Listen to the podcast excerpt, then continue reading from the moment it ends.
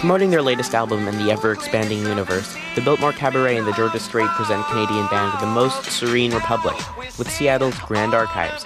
They're playing the Biltmore Cabaret on Saturday, September 26th. Doors at 7, show at 8.30. Tickets are on sale now.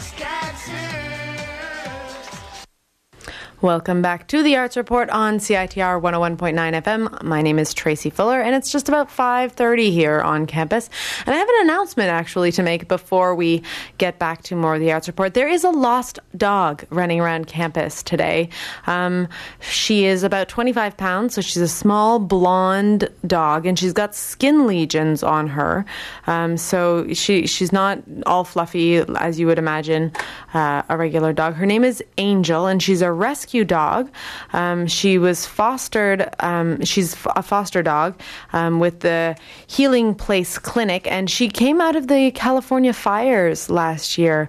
And um, she was walking around with her uh, with her owner Andrea earlier today around the Theology Mall, and when she was spooked by some loud sound, and she bolted to the south. This was around two thirty this afternoon, and uh, she went south and uh, they're still looking for her now about three hours later and she's a really sweet dog she will come when you call her name her name is angel and uh, andrea would really like it if anyone out there who has seen the dog could give her a call on her cell phone that number is 778 990 4913. That's 778 990 4913. And again, the dog's name is Angel. you you'll be calling Andrea, and I hope they find the dog very soon. Um, I sent a new arts contributor named Gloria Coca out to see a new uh, the production of Hey Ocean, which was on at the Chan Center last week. She recorded a fabulous review, and as soon as it continues loading here on Burley today, uh, I'm going to play it for you. Uh, I hope it's going to be a good one. It's taking, of course, well, here we have the whole. Um, the whole board is stopped up. Oh, but here it is. This is Gloria Coca reporting on Hey Ocean here on CITR 101.9 FM.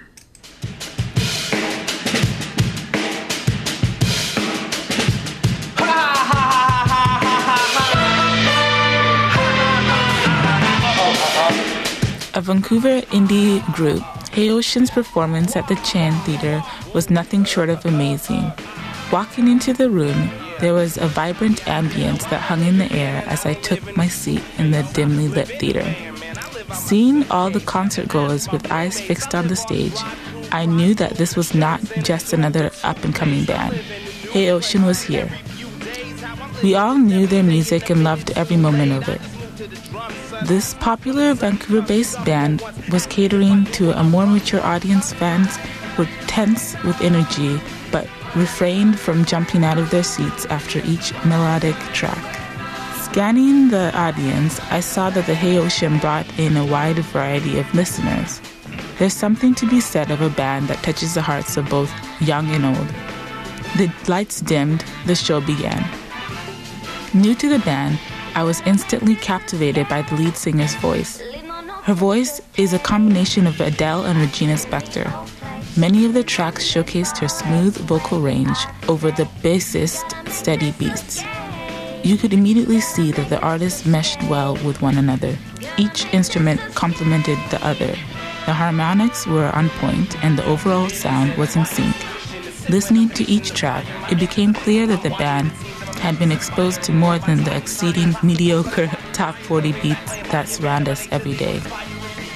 They showed us styles from all parts of the world, combining different sounds to create their own unique and uplifting sound. Having traveled everywhere from Europe to Africa, Hey Ocean showed off what they had learned from their different styles they incorporated in their songs. Lead singer Ashley Ball rocked the xylophone and flute in many of the tracks, adding a funky and creative element that sets the band apart. Playing songs from their latest album, It's Easier to Be Somebody Else, Ocean surprised me in their amazing and seamlessly effort transition in both songs and genres. They were able to easily move among tracks with reggae, jazz, and even Caribbean like overtones, while somehow managing to make it all blend well together.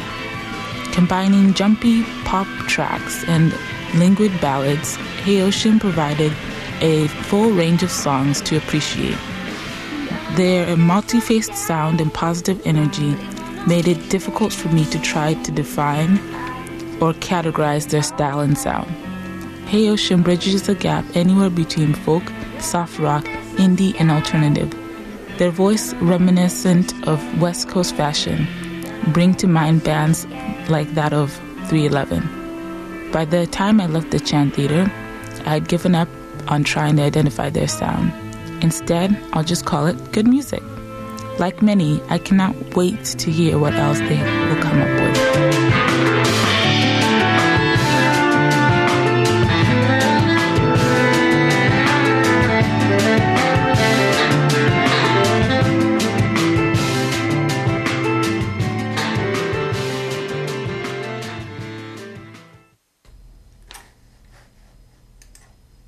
stopped trying to define punk around the same time I stopped trying to define Islam.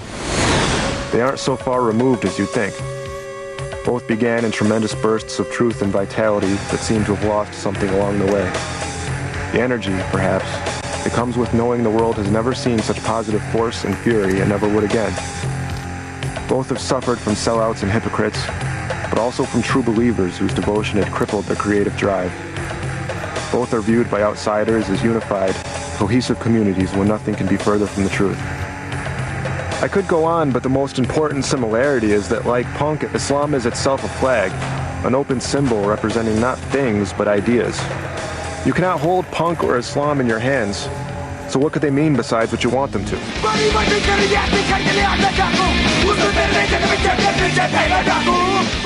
CITR and the Vancouver International Film Festival present Taqwacore, the birth of punk Islam.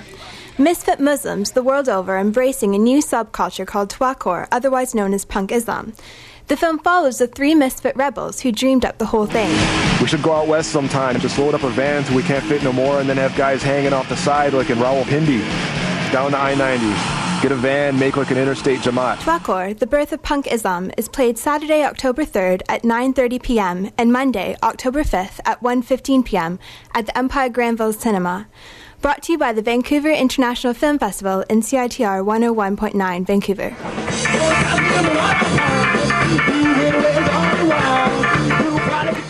Welcome back to the Arts Report on CITR 101.9 FM here in Vancouver.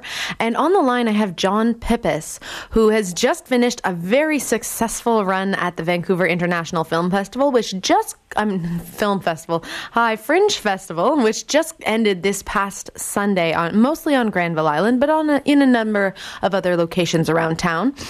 And John is the man behind uh, a musical, one man musical comedy called Oh Winnipeg.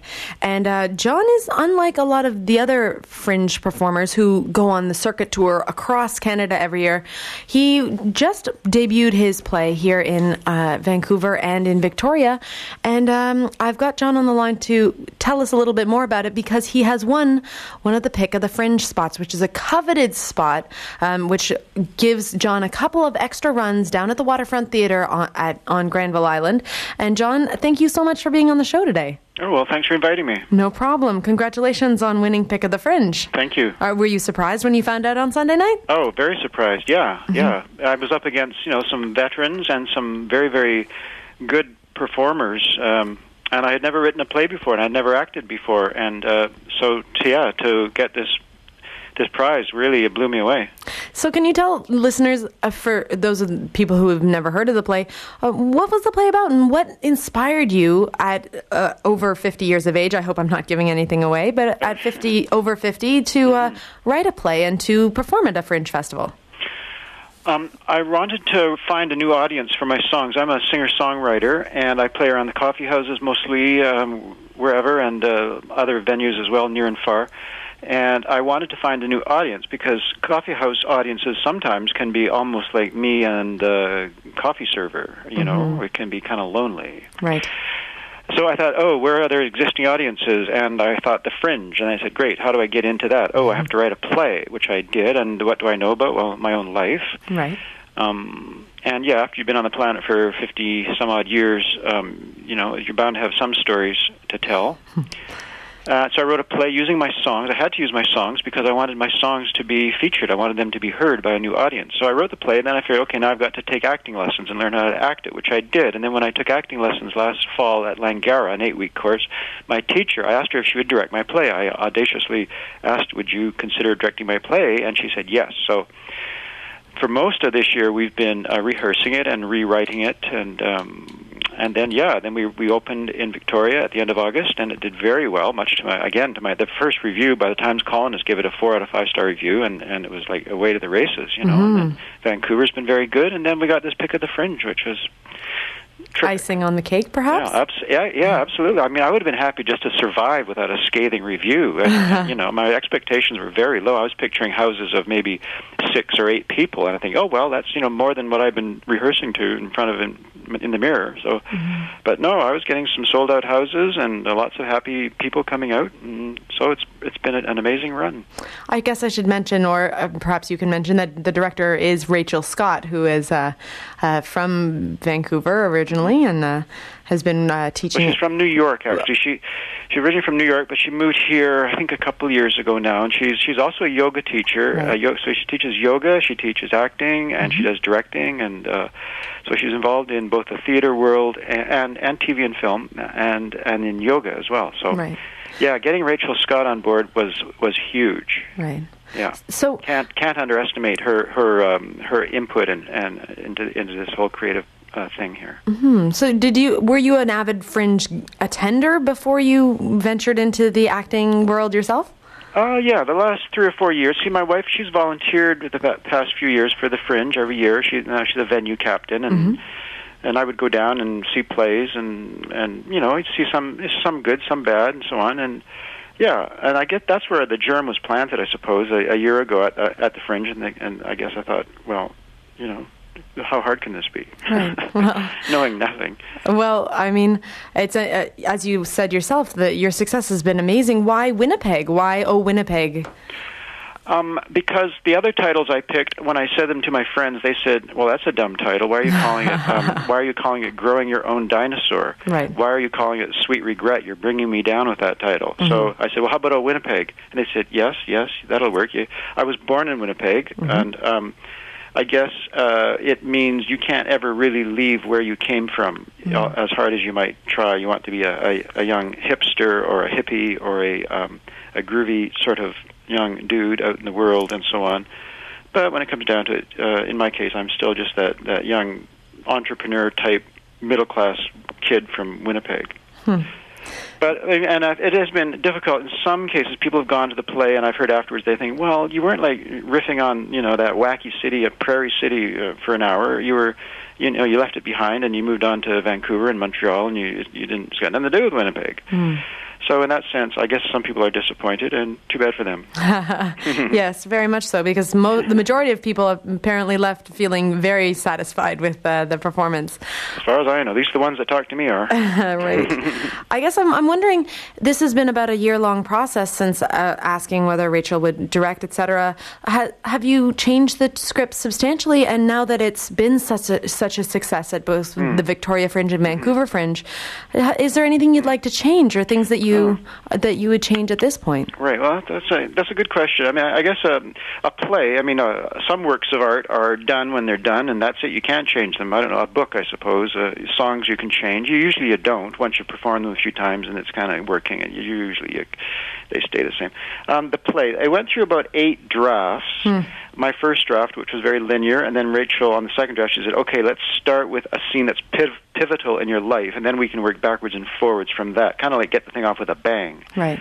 So I mean, she she she knows what she's doing, and that that's a a good way to start something. Get the mm-hmm. audience involved right off the bat, which we did. So that that happened, and then um, some scenes survived right from the very first draft, word for word. And there's probably maybe two or three scenes that survived the whole, all the eight or so drafts. Uh, Other scenes are gone. So other scenes, you know, that have been put together and so on.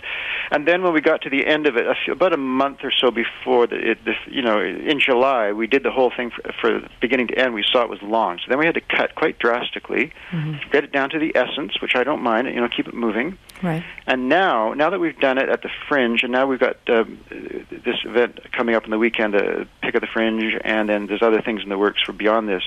The time isn't quite as critical, and just the shape of it. I can see. Yes, we're going to. I'm going to put a few lines in the first scene. Uh, I'm going to. Hmm, I'm going to add a couple of things here and there. And there's a slide. There's a visual component as well as slides, and I'm going to.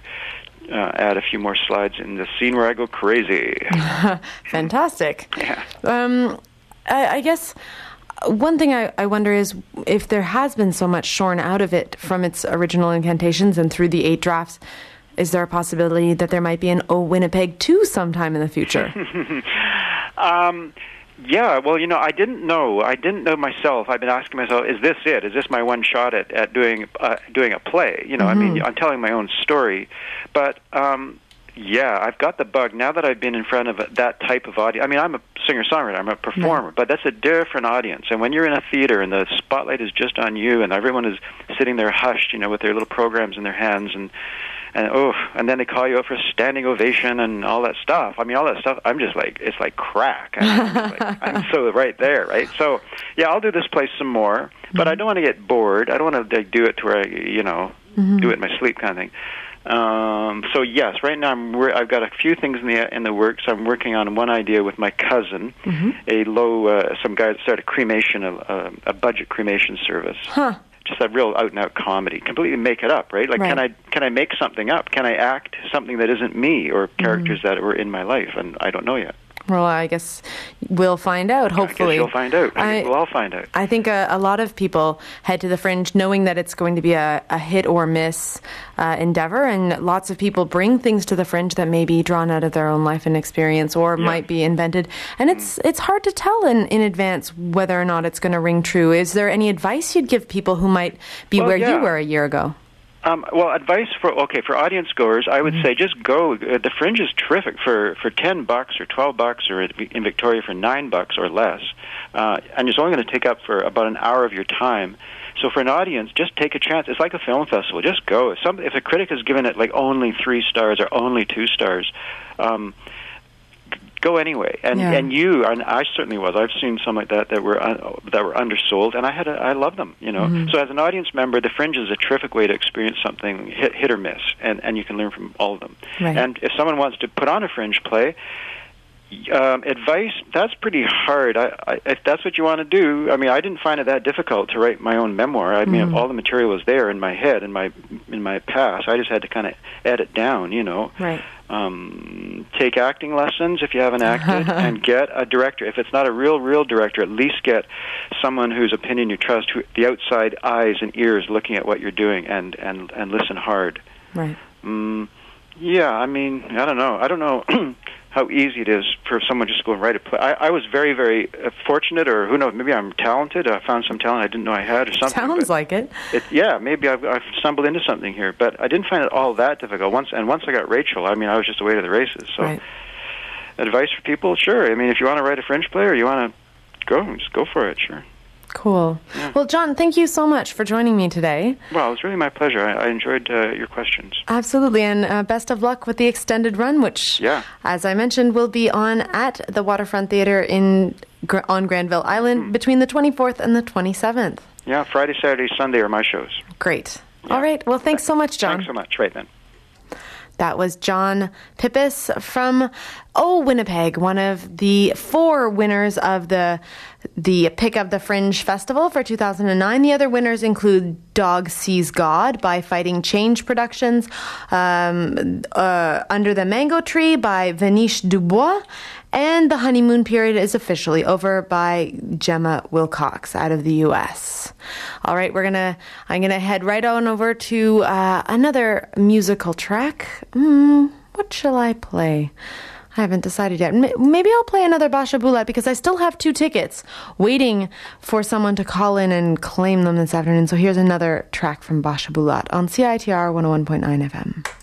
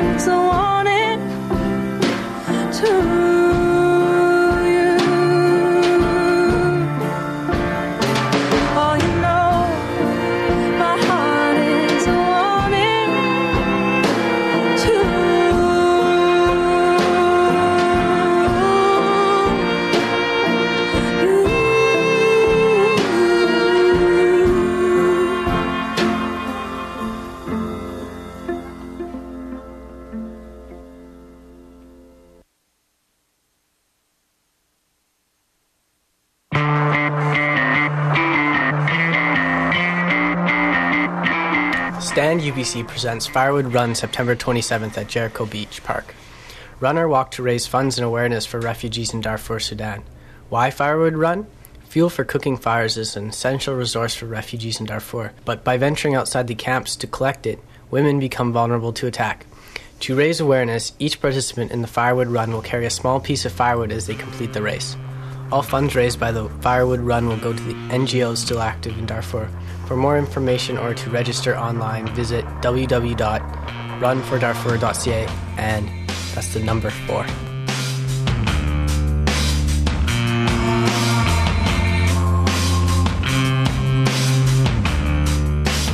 Welcome back to the Arts Report on CITR 101.9 FM. Last but not least, tonight, that's September 23rd, Cineworks is hosting their monthly reading and discussion group, Thought on Film. It's just one of the many cinematic salons which the Independent Filmmakers Society hosts on a regular basis. Thought on Film aims to promote critical thought around film product and practice through community based discussions. The monthly chats are open to the public and they're free, and they feature close readings of texts that confront issues that face contemporary film producers. So, this month's discussion was inspired by the presentation of Ross Birdwise's Stillness and Movement Studies, which was presented as part of Cineworks' Movable City exhibition earlier this summer. Tonight, Thought on Film will look at Donato Totaro's essay, Time, Bergson, and the Cinematographical Mechanism. Earlier this afternoon, I spoke with Cheyenne Turillon, the program manager and curator at Cineworks, about thoughts on film. Here is our conversation. Cheyenne, thanks for joining me. My pleasure. Now, can you tell me a little bit about Ross Birdwise's Movable City ex- exhibition and why it inspired tonight's Thoughts on Film discussion? Yeah, sure. Uh, Movable City was an exhibition that actually just closed, put on by Cineworks, about potentiality in the built environment. So Ross Birdwise's piece is, is that was part of the show is called uh, Stillness and Movement Studies, and what it is are these extended long shots of, I believe, five people. Um, and what he has done is he's taken many pictures of them and made these pictures transparent and layered them on top of each other. So what you see uh, looks like a still image.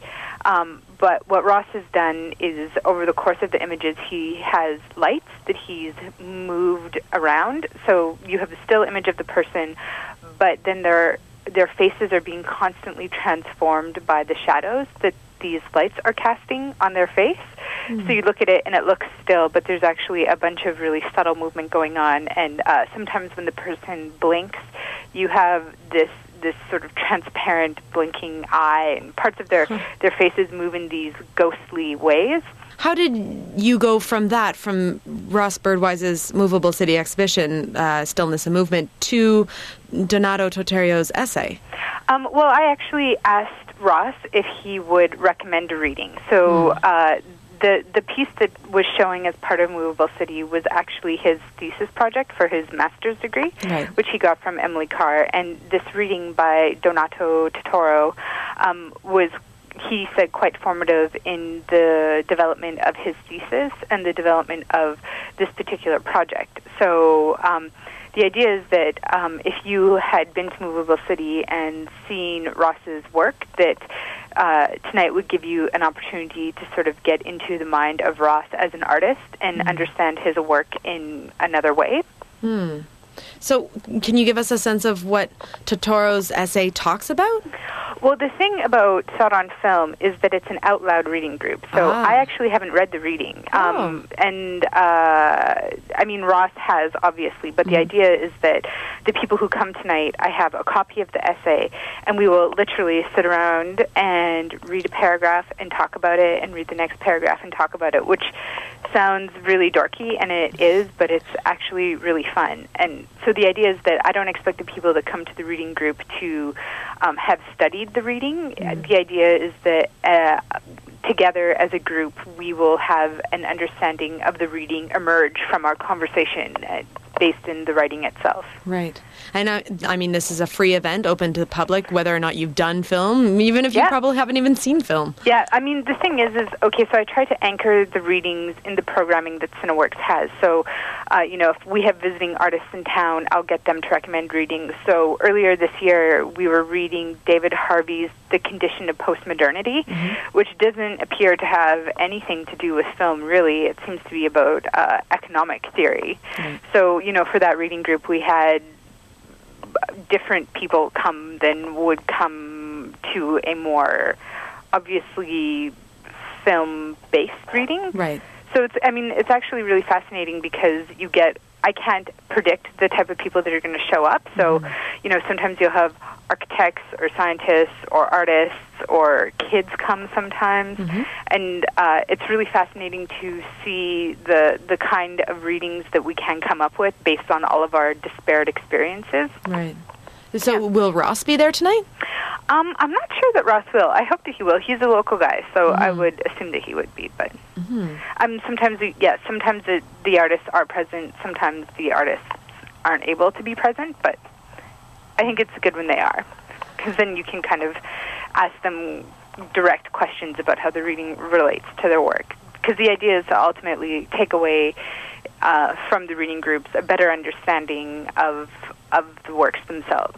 Mhm. Is there, I mean, this is the 10th Thought on Film. It's the 20th. Oh, I mean, that's what I meant. The 20th um, uh, uh, Thought on Film meeting. Mm-hmm. Is there one particular one that sort of sticks out in your mind or a story that you can share from previous events that, that really rings a bell for you? Well, I mean, there's a couple of things. We spent the first six months of Thought on Film reading Gilles Deleuze's Cinema One, and over the course of six months, we made it through about 30 pages of his text, which is, I mean, just gives you an idea of how complex sometimes these things can be. But then um, after that first six months, I spent the the summer, I guess this would have been last summer, watching Slavoj Zizek's The Pervert's Guide to Cinema. So the reading was actually watching a documentary about cinema through Right. the eyes of Zizek, which was kind of really fun. And he, I don't know, he's just such an outrageous character and thinker. But Yeah, earlier this year, actually, on the Arts Report,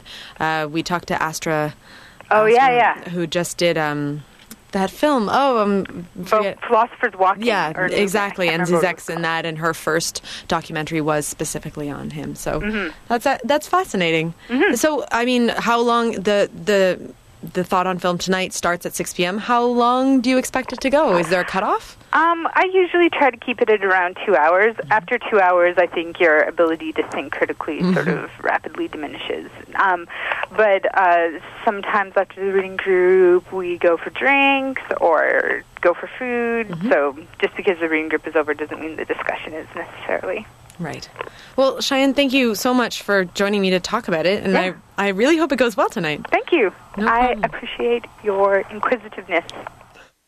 That was Cheyenne Turion, the program manager at, and curator at Cineworks, and Thought on Film 20 is uh, happening tonight at Cineworks. That's 1131 Howe in the back lane through the back lane entrance. It starts now at 6 p.m. and it's free, so head on down. And that's it for me from the Arts Report this week. If you want to get in touch, you can always reach me at arts at citr.ca. And uh, tune in next week at 5 for another edition. And I'm, up next is Julie with audio text on CITR 101.9 FM.